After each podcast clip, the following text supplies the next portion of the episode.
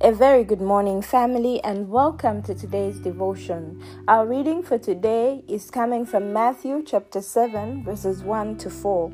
Matthew chapter 7, verses 1 to 4.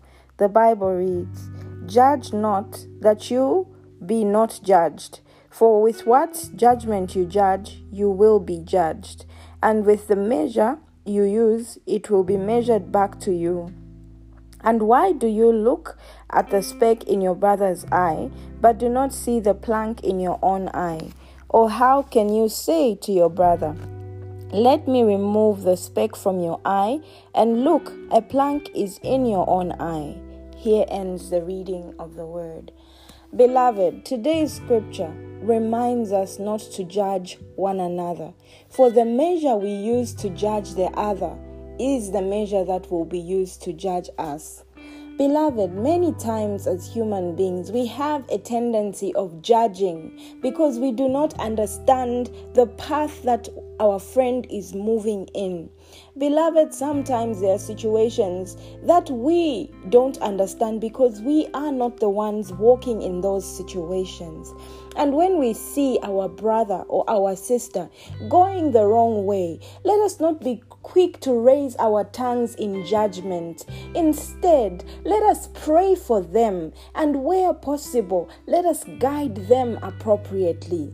Beloved, judging has never solved anything, it has only brought condemnation on the person on whom we are judging. And that condemnation destroys that person further because of the tongue that we raise in judgment to them. And beloved, may I remind all of us today that God is the only righteous judge because He is righteous. Every one of us here on earth has sinned. And the Bible says, For there is none that is righteous, not even one. Meaning, none of us is righteous, hence, we have no right to judge another person. Because the very thing that we are judging is the very thing we may find ourselves doing. So I encourage each one of us today not to be judgmental. Let us not use our tongues to be quick in judgment. Instead, when we see something that concerns us in the sense that it's not being done the way it should be done, let us pray for our brethren. Let us stand together in prayer and provide appropriate guidance where necessary.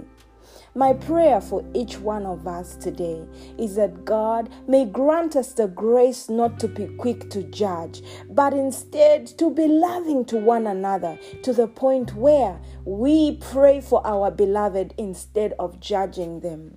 Have a blessed day and keep smiling.